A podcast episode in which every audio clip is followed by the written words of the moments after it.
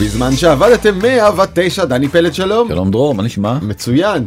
אה, לפני שנתחיל בפרק המיוחד שלנו על דיסני, עבר, הווה ועתיד, זה פרק שלא תשכחו. יש לנו חוב קטן מהסיבוב הקודם, אה, לא נעסוק שוב באילון מאסק, על אף שיש במה לעסוק. בלי סוף. הבן אדם פתח במלחמה נגד אפל.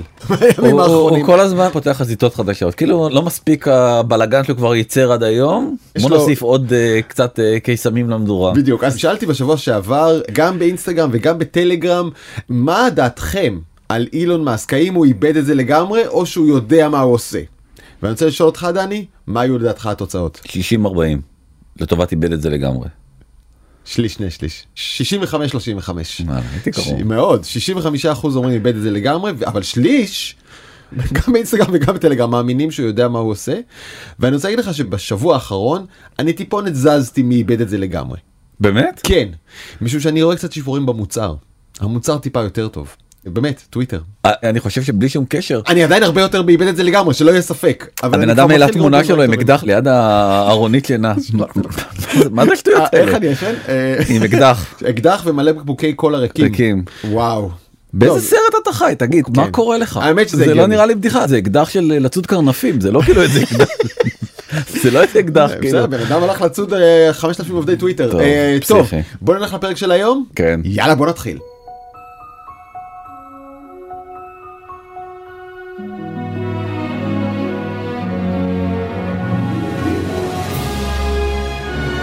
מה אתם עכשיו בבית, הצופים והמאזינים, מרגישים כשאתם שומעים את הפתיח הזה? מרגש מאוד. מרגש מאוד. כן, אני חושב שזה באמת, זה אחד הפתיחים הכי אייקונים בתולדות המדיה בכללותה, אתה יודע, זה מותג ששנה הבאה יחגוג 100 שנה. וכל אחד נזכר ברגעים הפרטיים שלו, לא של המותג שלו. הייתי עם סבתא שלי, ראיתי סינדרלה. הייתי עם סבא שלי שלקח אותי לדיסני וורלד פעם ראשונה. וכל אחד יש לו זיכרונות פרטיים שלו. לא רק אם אתה אמריקאי, בטח אם אתה אמריקאי, אבל גם אם אתה ישראלי, אה, כל אחד והכוכב האהוב שלו. ואנחנו הולכים לספר לכם אה, עכשיו את הסיפור של דיסני, דווקא השבוע, שבו ראינו חילופי, לא סתם חילופי גברי, חילופי בובי. כן. דיסני עושה סוויץ' מפתיע ואגרסיבי בהנהלה שלה, מחליפה את המנכ"ל הנוכחי במנכ"ל הקודם. מחזירה את הקודם מהנפטלין, להחליף את המנכ"ל שהחליף אותו. כן, בין ה-71. בין יש לומר. ה-71? כן, שכבר אה, יצא לפנסיה. הרגע הזה, נקודת המפנה הזאת, היא קריטית בהיסטוריה של דיסני, ואנחנו רוצים לספר לכם איך הגענו עד לכאן, ומה צפוי לנו. וגם נספר קצת מה באמת התקלקל בממלכת דיסני. וניתן את ההערכה שלנו האם אה, בוב יצליח בפעם השנייה בוב א' כאילו כן. בוב אייגר זה שבעצם חוזר לקדנציה שנייה האם לדעתנו והוא אה, מחליף הוא את בוב יצליח צ'פק שהיה באמצע אה, לקדנציה קצרצרה. אבל יאללה בוא נתחיל קדימה. אז ביום שישי ה-18 ל-11 סוזן ארנולד שהיא בעצם היורית של דיסני מתקשרת בשיחה חשאית ומפתיעה משום מקום לבוב אייגר ואומרת לו בוב שומע אתה חוזר. we need you back ככה היא אמרה לו. עכשיו הוא בטח היה על הפישינג בוט שלו. הוא לא היה מוכן לשיחה הזאת. הוא פנסיונר. גם אף אחד, אף אחד, אף אחד, אפילו בתוך דיסני לא ידע ששיחה כזאת מתקיימת, אפילו. בתוך הבורד, לא כל הבורד היו מיודעים בדיוק באיך המהלך הזה הולך לקרות. ביום ראשון, ה-20 ל-11, אלטון ג'ון היה אמור, מתוכנן לעלות על הבמה של אצטדיון הדודג'רס בארצות הברית להופעה אחרונה בהחלט. farewell from Dodgers, Dodgers בדיוק, Stadium. ואת ההופעה הזאת בוב צ'פק אמור היה לפתוח. מנכ"ל דיסני באותו רגע. כן. כן. עכשיו כמובן שבגלל שזה אתה יודע הופעה ששודרה בדיסני פלוס כל הנהלת דיסני קיבלה כחלק מהדיל אתה יודע איך זה תמיד כל המקורבים והזה כן קיבלו שורות שורה- ראשונות שם בהופעה אז הנהלת ואז דיסני פתאום יושבת בהופעה, ואמור לעלות בוב צ'פק המנכ"ל על הבמה ולהזמין את אלטון ג'ון בהופעה שמשודרת לדיסני בכל העולם. נכון ואז מה קורה? מגיע אימייל לכל עובדי דיסני בתפוצה כללית של דיסני אתה יודע, אני מדמיין את הרגע הזה קולנועית, שפתאום לכולם מצפצף הטלפון וכולם מושיטים יד למכשיר כן, ומוציאים, בעדינות, בעדינות, כן, שאף אחד לא ישים לב. ומחליפים מבטים הצידה בשורה. נושא? אני חוזר הביתה וואלה? לא סתם אני לא- חוזר! אני לא יודע מה היה הנושא אבל כנראה משהו כזה. והוא כותב שם בעצם אימייל בדיוק כמו שאמרת בשבוע שעבר שאילון מאסק היה אמור לכתוב אימייל מאוד מאוד מאוד מאוד מרגש והוא מודיע לכל העובדים שהוא חוזר. והוא אומר אני יודע שהחברה הזאת ביקשה מכם כל כך הרבה פעמים במהלך השלוש שנים האחרונות והתקופה האחרונה הייתה מאתגרת אבל אני אופטימיסט. גם אה, מול אי הוודאות העובדים שלנו וחבריי השחקנים משיגים את הבלתי אפשרי. הרשו לי להביע את תודתי העמוקה על כל מה שאתם עושים. אני מתפעל מההישגים שלכם ונרגש לצאת איתכם לדרך.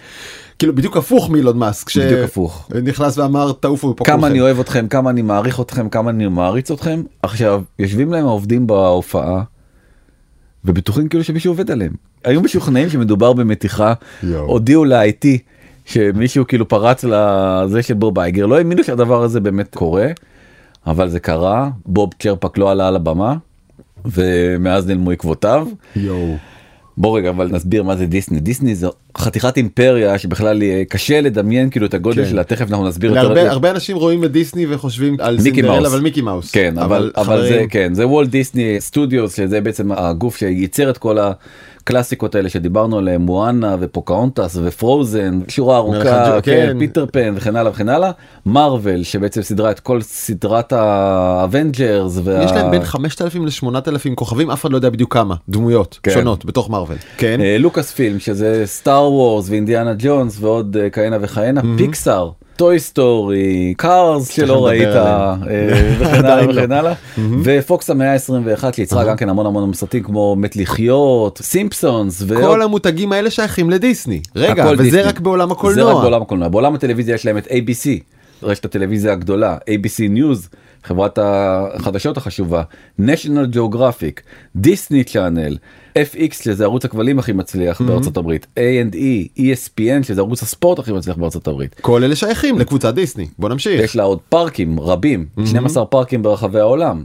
ויש לה כמובן חוץ מזה וזה אולי בעצם הפרויקט הכי חדש והכי חשוב של דיסני קוראים לזה D2C direct to consumer בעצם שורה גדולה של אפליקציות Disney Plus הולו ESPN Plus ו Star Plus בהודו אימפריה עתירת ממדים. שזה אלה כמובן המותגים של הסטרימינג, נטפליקסים הסטרימינג, כן, למיניהם. שירותי הסטרימינג של דיסני, של אה, קבוצת דיסני. דיסני נכנס לישראל הרי בקיץ האחרון אבל אה, זה רק אחד מתוך כמה שירותים שיש לדיסני בעולם הזה. נכון. וזו רשימה חלקית נכון, של רשימה חלקית, הנכסים של נכון, דיסני. ל- לא שמתי את כל עסקי ה publishing ויש להם עסקי מוזיקה ועסקי מכירת כרטיסים, מחזמרים ויש להם גם אה, אוניות של קרוזים, יש להם, מחזות זמר. כן, בקיצור אה, כן, דיסני זו- להם. דיסני זוהי מפלצת מפלצת. אה, שוויה היום כרבע טריליון דולר 200 היה. ומשהו 230 מיליארד דולר כן, לדעתי פחות. 200 ומשהו. אוקיי. 100 שנה אחורה, ב-16 ל-11 1923, שני האחים, וולט ורוי דיסני, החליטו להקים סטודיו לאנימציה. הם בהתחלה ניסו לעשות כל מיני קאטאוטים אה, מנייר, ואז הם הגיעו למסקנה שבעצם זה לא עובד טוב, ואולי אנימציה זה העתיד. חמש שנים לאחר מכן, ב-1928, בראשון לשמיני, הם בעצם המציאו את הדמות האיקונית, מיקי מאוס. ארבע שנים מאוחר יותר, ב-18 ל-11 1932, היה טקס האוסקר החמישי, וואו. ובו הייתה קטגוריה חדשה, סרט האנימציה הקצר, ואת הקטגוריה הזאת פעם ראשונה וולט דיסני זוכה באוסקר הראשון שלו, אחד מיני עשרות רבות שהצטרפו אליו אחר כך. חמש שנים לאחר מכן, ב-27 לשני 1937, וולט דיסני מוציא בעצם את סרט האנימציה הראשון שלו באורך מלא. זאתי שלגיה ושבעת הגמדים. זה שמדהים אותי הילדות שלי עדיין רואות את זה. בהנאה. כן. יצירת אומנות בת 85 שנים. שצוירה ציור אחרי ציור, ציור אחרי ציור זה- ביד. כן ביד. גם זה אתה מדמיין שאתה רואה קצת זה כזה נכון לא מי נורמלי. יכול לעשות כזאת עבודה. ב-17 לשביעי 1955 וולט דיסני מקים בעצם את פארק השעשועים הראשון שלו. דיסני לנד באנהיים ליד אה, לוס אנג'לס זה כמובן נהייתה אימפריה הפארק השני היה בפלורידה ואחרי זה נוספו אליו פריז וטוקיו ושנגחאי והונג קונג ויש מלא מלא מלא מלא עובדות ממש מגניבות על אה, דיסני אספתי לך כמה מהם. דיסני בכלל לא רצה לצאת עם עכבר הרעיון המקורי שלו היה ללכת עם דמות שקוראים לה אוסוולד שהיא בכלל הייתה lucky rabbit. אבל אז הוא פתאום גילה שבהסכם מול יוניברסל הלקי רביט הזה שייך ליוניברסל. למרות שהוא נראה כמעט בדיוק אותו דבר כמו כן. אה, מיקי מאוס ואז היה צריך לשנות דמות. אז ואם- האוזניים קטנו והארנב נהיה כן טיפה יותר אה, עכברי. עכברי. כן הפארק הגדול ביותר של דיסני הוא בדיסני וורד בפלורידה. השטח שלו הוא כפול משטחה של תל אביב 100 אלף דונם. מטורף. זה לא מטורף זה בלתי זה נתפס. בלתי נתפס. פארק פעמיים בגודל של תל כן. אביב אני לא הייתי בו גם אני לא. אה, וזה גם האתר עם הכי הרבה עובדים בארצות הברית בכל יום נתון שהפארק הזה פועל עובדים בו 62 אלף עובדים מטורף. זה גם כן לא נורמלי עוד fun fact יש לדיסני 25 סרטים שייצרו הכנסות של מעל מיליארד דולר. וואו. 25 סרטים. במקום הראשון אבנג'רס עם 2.7 מיליארד mm-hmm. דולר, סטאר וורס במקום השני, אבנג'רס עוד פעם. דרך אגב עוד דבר מעניין זה שבעשירייה הראשונה יש בסך הכל שלושה סרטים של שהם, דיסני אה, דיסני. שהם אנימציה. אני מסתכל כאן איך שכל הרכישות שהיא קנתה, תכף נדבר על זה, כן. תרמו לרשימה הזאת. נכון. זה בא מלוקאס, זה בא ממארוול, זה בא מפיקסאר. אתה צודק שלושה סרטים הם באמת של דיסני דיסני ורק שלושה הם סרטי אנימציה. כן. מתוך העשירייה הראשונה שבעה סרטים הם סרטים אה, מצולמים. מדהים. אתה מכיר את הדמות וולי? בטח. ידעת שהשם וולי זה בעצם על שמו של אה, וולט דיסני? וואלה, מחווה. כן, nice. השם האמצעי של וולט דיסני היה אליאס, קוראים לו וולטר אליאס דיסני, אז ופה זה וול-אי. וול אי. nice. סטיב ג'ובס שהיה בעצם אה, מנכ"ל פיקסאר בתקופה שהסרט וולי יצא לאקרנים, רצה דמות עתידנית שתהיה חברה של וולי. אז למי הוא פנה? לג'וני אייב, המעצב הראשי המעצב שלו. הראשי של אה, אפל. שעיצב בעצם את האייפונים כדי כן. שיעזור לו לעצב את הדמות של איב ולכן קוראים לה איב. עוד פאנ פאקט אה, מגניב אם תשלחו הזמנה לחתונה שלכם למיקי ולמיני לכתובת שרשומה כעת על המסך אתם תקבלו ברכה חתומה על ידי מיקי ומיני בחזרה. לחתונה. חשוב מאוד. נסו את זה. אבל באמת הסיפור הוא לא כל כך הקוריוזים המשעשעים האלה כן. על דיסני אלא סיפורו של בוב אייגר היהודי יש לומר. אגב, גם צ'פק זה שהוא מחליף שניהם יהודים, בוב ובוב. כן, הוא ב-1974 התקבל בתור עוזר הפקה ל-ABC, ככה הוא התחיל את הקריירה שלו כן. בעצם ב... לא יש לנו ויכוח על זה, לפני כן הוא היה weatherman. כן, אבל- בתחנה מקומית באיתקה. נכון, אבל... הוא היה חזאי, הוא היה דני רופ. חלם כן. להיות דני קושמרו דרך אגב. כן, נכון. ניסה להגיע בעצם לרשת יותר גדולה מהרשת הקטנה שבה הוא היה חזאי, והוא התקבל בתור עוזר הפקה ל-ABC, הוא אמר, הייתי מתחת לעוזר הפקה, זאת אומרת, כן. הדרגה הייתה כל כך בזויה שלא זה, ואז אמרו לו, תביא לי את ה... כן. איפה הכבל שלה? זה. יפה. ככה הוא התחיל את הקריירה שלו. ב-1988 הוא כבר היה מפיק בכיר של אולימפיאדת החורף של קליארי בקנדה, והיו תנאים מאוד מאוד מאוד קשים, ולא היה מה לשדר. כי פשוט כל התחרויות בוטלו, כאילו היה אוקיי. שלג, ואז הוא החליט שהוא עושה כל מיני סרטים בגלל שהוא... הסלוטים של הפריים כבר נתפסו, הוא עושה כל מיני סרטים על כל מיני סיפורים מוזרים. אחד הסיפורים הכי מעניינים זה היה נבחרת הבובסלד של ג'מייקה, אוקיי. שגם אחרי זה נהייתה סרט. הדבר הזה שבר את וואלה. הצביעה, וזה לא נעלם מעיני המנהלים הבכירים ב-ABC. כן. איך התושייה הזאת של אותו בוב אייגר בימים ב- שאין בהם שידורים כי אי אפשר לצלם כלום כי התנאים לא מאפשרים להתחרות אתה בעצם מספר סיפורים סיפורי צבע קוראים כן. לזה בעולם אה, שלנו. בוא נבין רגע את ההברקה, אתה כבר נמצא באירוע, אתה עם צוותים מושלמים, עם ציוד ואנשים שכבר שילמת את שכרם, ועכשיו את האירוע אתה לא יכול לצלם כי הוא לא קורה, בוא תנצל את הידיים בשביל לייצר תוצר, בשביל תחזור עם product. בול. זה מה שהוא עשה והוא הביא product, product ראוי ומעניין. וזה מאוד מאוד מאוד הלהיב את אה, ראשי ABC מיד קידמו אותו לתפקיד ראש חטיבת הבידור שם הוא שיחק אותה ממש בגדול כן. הוא החתים שתי הצלחות שהיו הצלחות מהכי גדולות של שנות ה-90 אחת זה אמריקה's funniest home video זה היה אהה. סדרה כזאת של אה, כמו שהיה בפספוסים עם יגאל שילון אתה זוכר. שאנשים היו שולחים אה, מהבית זה אותו דבר וטווין פיקס. וטווין פיקס. שזו סדרה מאוד מאוד מאוד לא טריוויאלית בתחילת כן. שנות ה-90 עד היום היא נחשבת לאחת מהסדרות המופת הגדולות ביותר של הטלוויזיה שתי החלטות שאותם קיבל בוב אייגר. ב-1999 כבר התקדם מאוד והפך להיות נשיא וולט דיסני הבינלאומית זאת אומרת אחראי בעצם על ההפצה של דיסני בכל רחבי העולם. כוכבית באמצע קרו עוד שני דברים קפיטול סיטי קנו את ABC ודיסני קנו את קפיטול סיטי והוא התקדם בערך בתוך כדי המיזוגים האלה למעלה נכון. לצמר את החברה הרוכשת שזו דיסני. נכון בשנת 2000 הוא כבר מונה להיות ה-COO של דיסני COO זה אומר שבעצם הוא אחראי על התפעול של כל דיסני כולה גם בארצות הברית וגם אה, מחוצה לה. וזה הרגע להיזכר בתרשים שהראינו קודם זה עוד לא כל הרשימה הזאת אבל זה פארקים זה טלוויזיה זה קולנוע חתיכת עניין. חתיכת עניין ומשם בעצם בתור אה, יד ימינו של מייקל אייזנר הוא הפך להיות מנכ"ל ונשיא אה, דיסני. והחזון הזה שאתה עכשיו מדבר עליו זה מה שעזר לו להיכנס לתפקיד הוא בא עם שלושה קלפים חזקים לרעיון הקבלה לתפקיד המנכ"ל שבצדק כאילו אמרו לו טוב הבנת משהו על העולם הזה. נכון החזון שלו כלל בעצם שלושה סעיפים מאוד מאוד משמעותיים הדבר הראשון זה ליצור מותגים רבי ערך. לאורך כל ההיסטוריה של דיסני בעצם מה שמסובב את גלגל התנופה שתכף נדבר עליו זה המותגים החזקים. הדבר השני שהוא באמת בכלל לא טריוויאלי זה לאמץ טכנולוגיה זאת אומרת אנחנו חייבים להיות בקדמת הטכנולוגיה והדבר השלישי זה להפוך לחברה גלובלית אמיתית. כן. דיסני הייתה בחלק מהטריטוריות בשותפויות עד היום דרך אגב עדיין יש כל מיני ספיחים של זה זה עדיין לא אותו מותג דיסני דיברנו על סטאר בהודו ועל כל מיני פעילויות אחרות. ה brand דיסני מבחינתו אמור להיות ה brand המוביל בכל טריטוריה בעולם. שמע, שמעתי אותו אומר שב-2005 הוא בא עם החזון הזה, הוא כבר הבין שטכנולוגיה תאפשר גם לייצר באותו תוכן וגם להפיץ אותו סגנון נטפליקס וכאלה כן. לכל בית. אז מה ינצח?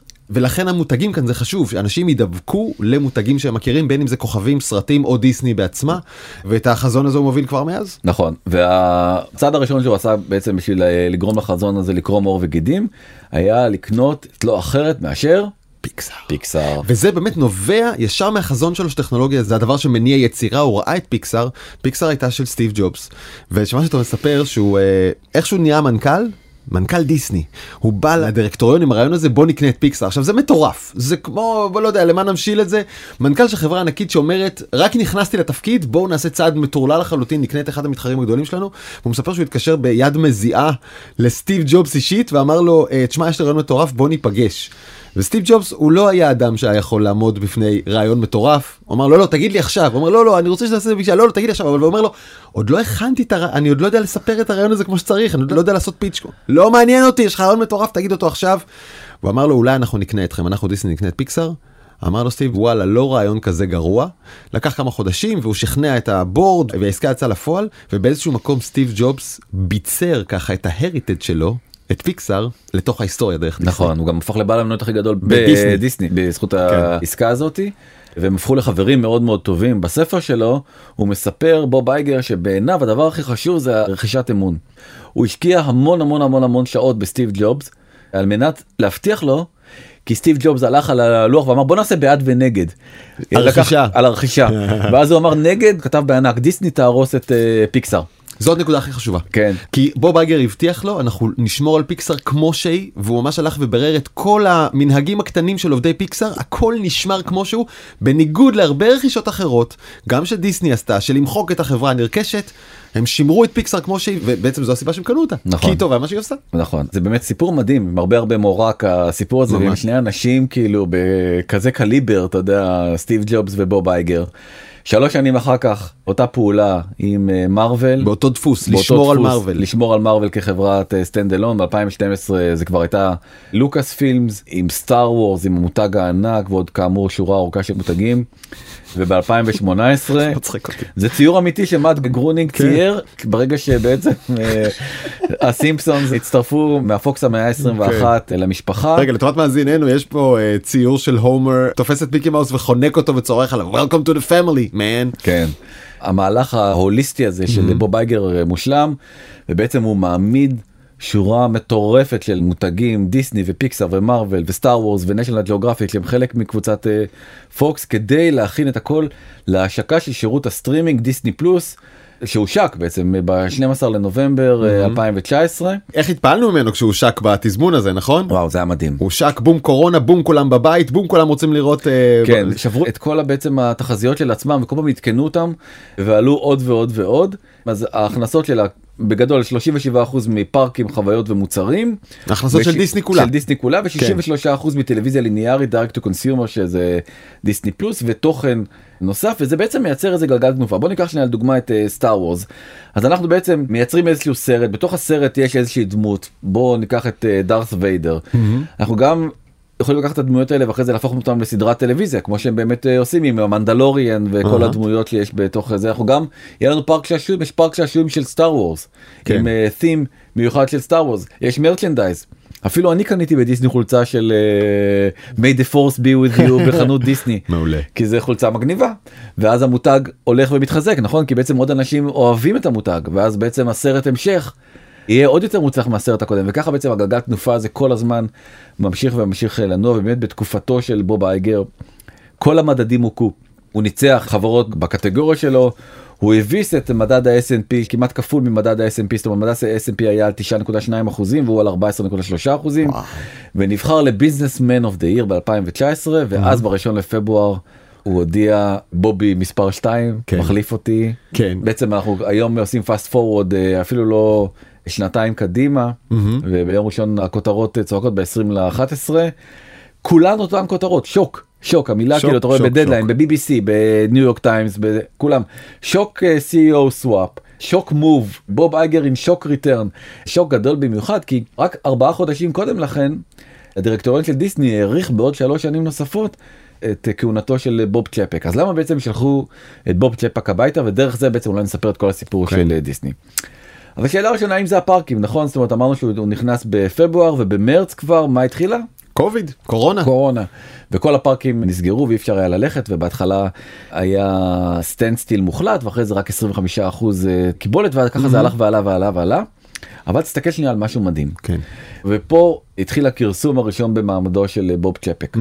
אחרי הקורונה והקורונה נתנה לו הזדמנות מצוינת בעצם לתקן את כל מה שלא עבד במתקנים של אה, דיסני. מהמם. כל בורג משוחרר, תור מיותר, נכון. צ'יפסר שלא עובד מספיק מהר. נכון. אין הזדמנות לסדר את זה. ואחרי הקורונה פתאום כמות התקלות במתקנים של דיסני שוברת שיאים. כן. זאת אומרת אנשים מגיעים לתוך איזה מנהרת הרים כזאתי, אה, זה נתקעים קרה בחושך. שבע דקות. אוי ואבוי. זה כתבה בוול סטריט ג'ורנל, האמא אומרת לבת שלה, כן זה קורה פה בדיסני מדי פעם והם תקועים בחושך.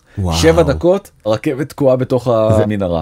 שיא של כל הזמנים בתקופת בוב צ'פק. וזה לא רק זה, זה גם ב base שלו, כי הוא בעצם לפני שבוב אייגר בחר אותו, הוא בעצם היה אחראי על כל הפארקים, הרי אמרנו שהיו כל מיני חטיבות, הוא בעצם היה בחטיבה. התורים, שיא של כל הזמנים. אתה רוצה להיות בא- בזה של אבטאר Flight of Passage, מעל במתקן, שמונה- כן, ב ride, מעל כן. 80 דקות המתנה. אתה מגיע ליום שלם, 80 דקות אתה מחכה בתור. אתה מספיק חמישה מתקנים היום, רוב היום שלך עמדת נכון, בתורים. סטאר וורס מעל 80 דקות. אני נותן לו טיפונת הנחה, אתה יודע למה? כי ה- אל תיתן לו, לא מגיע לו. לא. רגע אבל אל תשכח שהקורונה גם עשתה shift גדול בכוח העובדים. מי ה-62 אלף עובדים של פארקי דיסני זה רובם בדיוק אותם אנשים שמושפעים מה shift האלה זה אנשים צעירים לא תמיד הכי מיומנים נכון הם באים לעבודה זמנית ארבעה חודשים מיעוטם זה אשכרה הקריירה של החיים שלהם לעבוד בדיסני. הקורונה הזו שעשתה shift גדול אני מניח שהחליפה לו בקלות איזה שליש עד חצי מהעובדים בפארק בקל נכון אבל אז יש לך עובדים פחות מיומנים גם בטכני גם בשירות חתיכת עניין לוגיסטי. אוקיי, אז מה הוא עשה? זה ייצר אכזבה אצל המשתמשים, אז פשוט פחות אנשים באים לדיסני, אז מה עושים כשבאים פחות אנשים? אתה מעלה את המחיר. נכון, אז הוא העלה את המחיר בצורה מאוד מאוד משמעותית, בוא נגיד בסדר גודל של 9 אחוזים בממוצע, גם המציאו עוד איזה אפליקציה שקוראים לה ג'יניס, שאיפה יש תורים ואיפה אין תורים, 15 דולר תשלם על הדבר הזה, אם אתה נגיד רוצה עכשיו לנסוע בקיץ 23 לדיסני, שני מבוגרים, ילד מעל גיל 10 וילד בין 3 ל-9, חופשה תעלה לך 6,320 דולר, שזה 21,000 שקל בלי טיסות. וואו. עכשיו צריך להבין אתה מבין איזה. מחיר משוגע זה באמת? זה אחד- חופשה בדיסני של שבוע. אחד, החוויה הזאת היא חוויה כל אמריקאית. אין ילד אמריקאי, גם במידה רבה בעולם, אבל אין ילד אמריקאי שלא מחכה לרגע הזה שבפעם הראשונה יביאו אותו לדיסני וולד והוא יהיה חלק מהדבר הגדול הזה. כלומר, אה, אם זה נהיה יקר מעבר להישג ידם של אמריקאים זה מקומם הרבה משפחות זה בדיוק מה וילדים. שקרה ומעריצי דיסני זועמים זועמים כן. ומייחסים את כל הדבר הזה לא לצ'ייפק. לצ'פק כי הוא יכול היה לשמור על מחיר יותר נמוך שהמתקנים יזרמו יותר ואז בעצם לא יהיה את התורים המשוגעים האלה. הוא שולט בביקוש ובהיצע על ידי אה, העלאת המחיר כן. וככה בעצם הוא מגיע לאיזושהי עקומה הוא גם הופך את זה למשהו שבעצם רק עשירים יכולים ללכת אליו. והוא גם ביאס את החוויה עצמה כי אחד הראת קודם את הג'יני אתה כדי להתנהל בתוך הפארק הזה בצורה הגיונית אתה צריך לשלם איזה שלושה תעריפי כניסה כן. הכללי ההוא שמקצר לך את התור וההוא שמקצר את התור למכשירים היותר מבוקשים נכון. כלומר אתה משלם המון כסף בעוד עוד עוד ואתה אומר כבר שילמתי על המתקן הזה למה צריך לשלם עליו שלוש פעמים. ושתיים אתה מכיר את הקטע הזה שכל אמריקאי מכיר את זה אתה מגיע לשדה התעופה נותן את המזוודה שלך ומקבל אותה בחזרה בחדר במלון של בתוך דיסני. אז זה בוטל. כן. אין את הפינוק הזה. וגם חניה בוטלה, כאילו וואלה, עולה כאילו- כסף, כל הדברים שבעצם היו פעם בחינם עכשיו עולים. כסף. אבל אולי זה לא הפארקים, אולי זה בכלל סקרלט ג'ונסון. מה סקר- היא עשתה סקרלט כן, ג'ונסון? סקרלט ג'ונסון הנהדרת החליטה שהיא מצטרפת ליוניברס של מארוול עליו דיברנו קודם, אהה. וזה קרה בדיוק גם כן בתקופת הקורונה ויצא עם סרט מאוד מאוד מאוד מאוד מצליח של מארוול שנקרא בלק ווידו על מנה שחורה, אבל השכר שלה היה מבוסס על חלק מהצלחת הסרט בקולנוע וחלק כאילו אה, מהשכר בסיס שלה. כן. אבל לא היה קולנוע, נכון? כי היה בדיוק קורונה. הודיע בוב צ'פק שהוא מעביר את הסרט לדיסני פלוס ואפשר לצפות בו בדיסני פלוס. אמר לו אחלה סבבה אבל מה עם החלק שלי אז יצפו בו בוא נגיע לאיזשהו הסדר. אמר לה לא מה? לא מה לא? לא מגיעים להסדר תבעה אותו. נשמע שדי בצדק לא? כן לדע- מאוד מאוד בצדק. אם סיכמנו אגב, שאני מקבלת משהו מהקולנוע ואתה לא זה בקולנוע כי אין קולנוע אלא אצלך כן. בדיסני פלוס תביא לי משהו מזה. מה הוא אמר? ג'ונסון היא תאבת בצע וחסרת רגישות אל מול האתגרים של מגפת הקורונה. מה? עכשיו זה תשלם לה מה שמגיע לה, what's going on. בדיוק דרך אגב שמת לב שכאילו זה הרי לא זה לא הגיע לבית משפט נכון נכון. שילמו לה. אבל אחרי כל הנזק אחרי כל, התקשורתי. וזה נזק זה משהו שהוא הכי לא בוב אייגר בוב כן. אייגר סיפרנו קודם את הסיפור על סטיב ג'ובס בוב אייגר לא היה מגיע לעולם לפינה הזאתי. שיכתבו כזה ציטוט עליו על ג'ונסון על השחקנית הנהדרת שהופכת לו את הסרט הזה לאחד מהעשרה סרטים משם זה ברשימה של העשרה סרטים הכי מצליחים של אה, דיסני ככה לדבר עליה למה לעצבן אפילו עוד יותר, לגבר לא היו אומרים את זה. אני מסכים איתך ושם הוא גם כן איבד הרבה מאוד נקודות. הוא גם עצבן את אה, קהילת הלהט"בים אתה רוצה שנייה להסביר למה? כן, אנחנו מדברים עכשיו על פלורידה, שבה עבר החוק המכונה Don't say gay. כן. וזה אומר שילדים עד כיתה ג' לא אמורים לשמוע במערכת החינוך בכלל שום דבר על נטיות מיניות, חוק שעבר שם. ועכשיו אנחנו בישראל פחות מכירים את זה אבל בארה"ב יש תרבות מאוד ברורה של מותגים יכול להיות נעליים דיסני זה שיש להם עמדות ערכיות והם יוצאים בעד או נגד חוקים וכשמדינה אומרת אסור להגיד גיי מתחת לגיל מסוים אז מצופה מחברה בסדר גודל הזה להתייחס וקודם כל נמנעה מלהתייחסות. כן. דיסני עמדה בצד ושתקה. זה חשוב כי אמרנו שבעצם רק בדיסני וורד יש 65 אלף עובדים זאת אומרת היא המעסיק הכי גדול בארצות הברית בתוך פלורידה. ובטח יש שם איזה גיי אחד או שניים, יכול להיות, יכול כן, להיות, לא כן, בדקנו. כן. ואז זה הרגע שהעובדים עצמם מתמרמרים ויוצאים במחאה בהפגנות נגד דיסני. העובדים קוראים למעסיק שלהם stand with us against החוק הזה, don't say gay, תעמדו לצידנו. איך אתם מפקירים אותנו ככה? העובדים לא מבינים איך הארגון שלהם מפקיר אותם. ואז בוב צ'פק אומר וואלה נ- נכון צודקים ונזכר לצאת נגד החוק ועכשיו מעצבן את הרפובליקנים שהם בעד החוק ואומרים אה פתאום אתה זה. בקיצור חוסר עמוד השדרה הזה והתגובה המיידית והערכית הברורה קומם עליו את כולם בסוף כולם נכון. כועסים עליו העובדים שלו הרפובליקנים הדמוקרטים יצאת בלי כלום ביד נכון. קרח מכאן ומכאן אם יותר לי להשתמש בזה במקרה שלו במקרה שלו זה ממש לא נכון. לא יפה. אה, והאם אלה הדוחות האחרונים זאת אומרת דיסני באמת פרסמה דוחות. רגע רגע אנחנו מונים את רשימת הסיבות שאולי הביאה להדחתו המפתיעה של אה, בוב כן. צ'ייפק ואולי לדוחות של הרבעון האחרון של דיסני עכשיו שגם הם לא מדי מעוררי אה, נכון. שמחה. הוא עלה לדוחות האלה בצורה זחוחה ממש. יש הקלטה אפשר כולם לשמוע אותה. כן. הוא כאילו אומר תקשיבו אני אין אני כוכב אני סופרסטאר אין אני מלך העולם באמת הוא כמו like king. הוא לא אומר את המילים האלה. לא הוא לא אומר אבל, כאילו, זה האטיטיוד. האטיטיוד שלו בגדול ההכנסות היו 20 מיליארד דולר וההוצאות עמדו על 19.6 מיליארד דולר היה רווח נקי קטן מאוד כן. אבל דיסני פלוס וכל ה direct consumer עליו דיברנו הפסידו 1.5 מיליארד דולר ובעצם ההכנסות של דיסני כבר תקופה ארוכה. די בדשדשות אז אמרו אוקיי קורונה קורונה קורונה אבל נגמר הקורונה. הוא בא ואומר תראו עשיתי נהדר תראו אני גדלתי ב-40 אחוזים בהשוואה לרבעון הקודם אשתקד באו אנליסטים אמרו תגיד למה אתה משווה את זה. בוא תשווה את זה ל-2019 שבו בייגר היה המנכ"ל ולפני הקורונה. לפני הקורונה כי זאת בעצם השנה אליה אתה צריך להשוות אל תשווה את זה לשנה של קורונה שאין פארקים. כן. ושם פשוט כלום לא קרה זאת אומרת החברה בסטגנציה מוחלטת אם אתה מוסיף אינפלציה החברה אפילו הלכה אחורה. וואלה. וזה מאוד מאוד מאוד מאוד מכעיס את האנליסטים. הוא גם אומר תקשיבו אני לא הולך להוציא 33 מיליארד דולר על תוכן כמו שאמרתי אלא רק 30 מיליארד דולר. נטפליקס אה, אמרנו שהיא משתגעת עם הוצאות התוכן שלה מוציאה רק 17 מיליארד דולר זאת אומרת כמעט חצי. כן. ומה שקורה זה שבעצם תזרים המזומנים של החברה הולך ופוחת ופוחת ופוחת.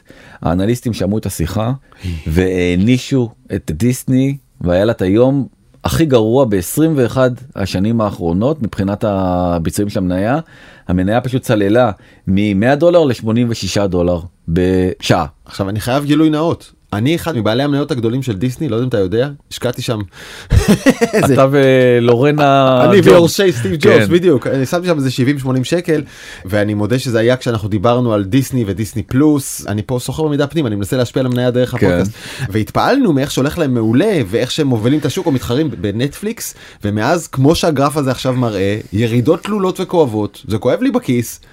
הוא היה צריך ללכת הביתה חביבי זה לא. אני הצבעתי בשלהעיף אותו. אוקיי ואתה רואה באמת הרי נטפליקס הייתה מניה מזעזעת בשנה האחרונה כן. דיסני מתחת לנטפליקס מתחת לקומקאסט הרבה מתחת למדד אה, S&P. לא, נטפליקס תקנה קצת אבל זה משהו אחר. כן, כל מה שהוא דיבר עליו זה על איזשהו קשקוש שנקרא אוגי בוגי בש מה? מה זה? שזה איזה מין אה, חוויה של דיסני הציע להלואוין. ואז אומרים לו בסדר חבר אבל יש כאן בעיה במספרים כן ובהכנסות מה תעשה? הוא אמר אני אקצץ אוקיי. אבל הוא לא בא עם תוכנית ואז פתאום הוא פיטר מלא מלא אנשים בלי לאשר את זה עם ה board אחרי שה board קרה. בשלב הזה זה כבר היה יותר מדי לעובדים ובאמת אני פה מגיע ל bullet החמישי אולי זה בעצם בכלל העובדים. פייננשל טיימס אומר תקשיבו העובדים באו ל board שזה גם כן משהו שלא יעשה מהמם.